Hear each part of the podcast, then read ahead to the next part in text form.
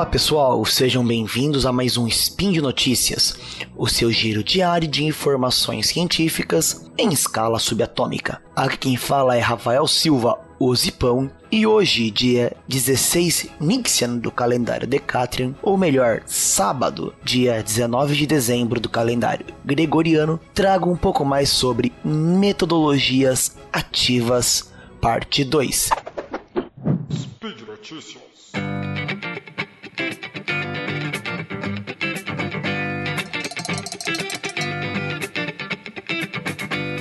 Bom, pessoal, para tratar nesse spin, eu escolhi três metodologias ativas que eu acho que estão bem integradas, principalmente nesses tempos de pandemia, e são ferramentas que estão sendo utilizadas de uma forma muito massiva e ora estão sendo bem utilizadas, ora não estão sendo utilizadas com todo o seu potencial. Essas três metodologias que eu vou falar será a aprendizagem baseada em vídeos ou Video Based Learning, VBL, a sala de aula invertida e a gamificação. É, nos dias atuais, com a, com a questão das ausências das salas presenciais, né, das aulas presenciais, está tendo muita dificuldade com as escolas e principalmente com os professores de manter um momento síncrono de aula, ou seja, de uma aula ao vivo. E ora, isso é feito pela falta da apropriação das ferramentas tecnológicas, como internet, as ferramentas em si que são utilizadas, e até mesmo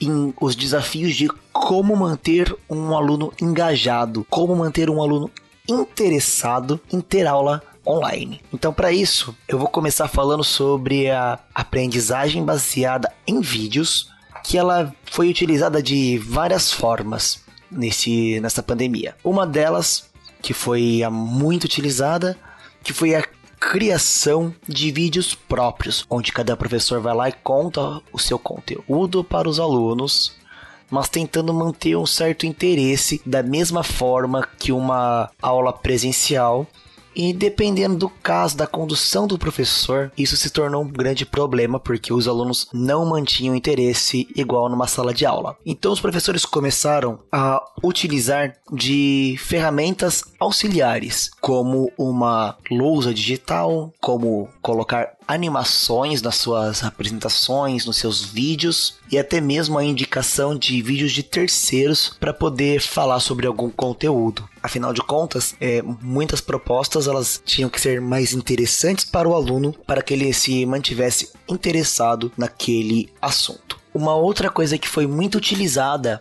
pelos professores foi a sala de aula invertida, aonde os professores eles passavam algum conteúdo para os alunos fazerem uma leitura prévia do assunto e no momento possível era feita a abordagem desse assunto para tirar dúvidas, para complementar ideias.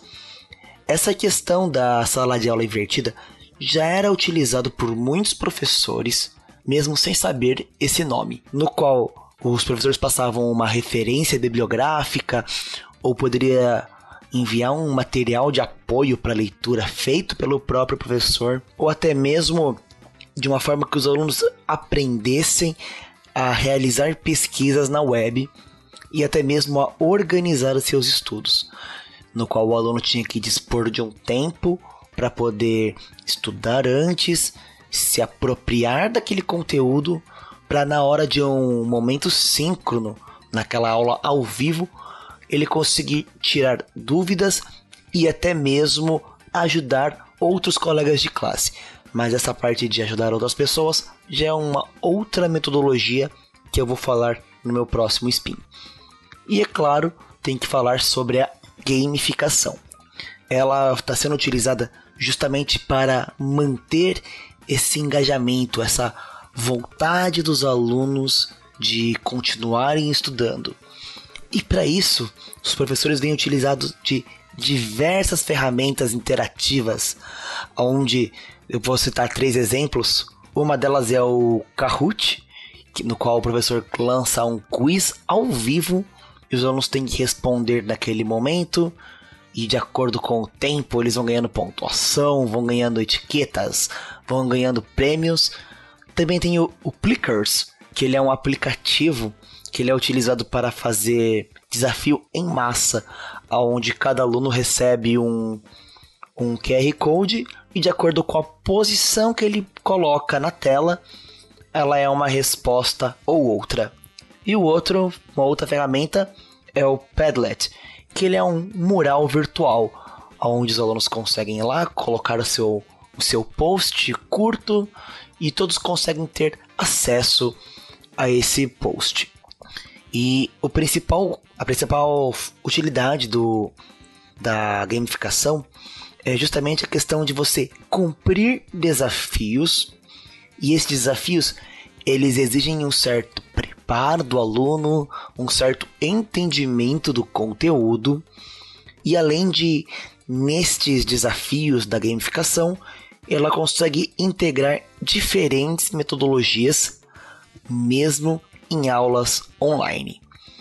Pessoal, por hoje é só, tá? E lembro que todos os links com algumas sugestões de leituras, algumas bibliografias que eu utilizei estarão aí no post.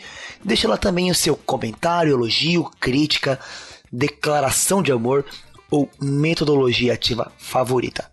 Lembro ainda que este podcast só é possível acontecer por, por conta de seu apoio no patronato do SciCast, no Patreon, no Padrim e no PicPay. Um grande abraço e até amanhã.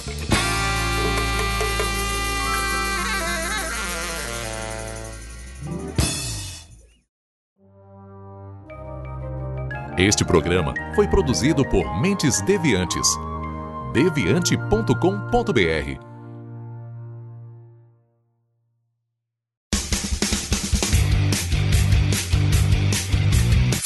Cortes, edição de podcast.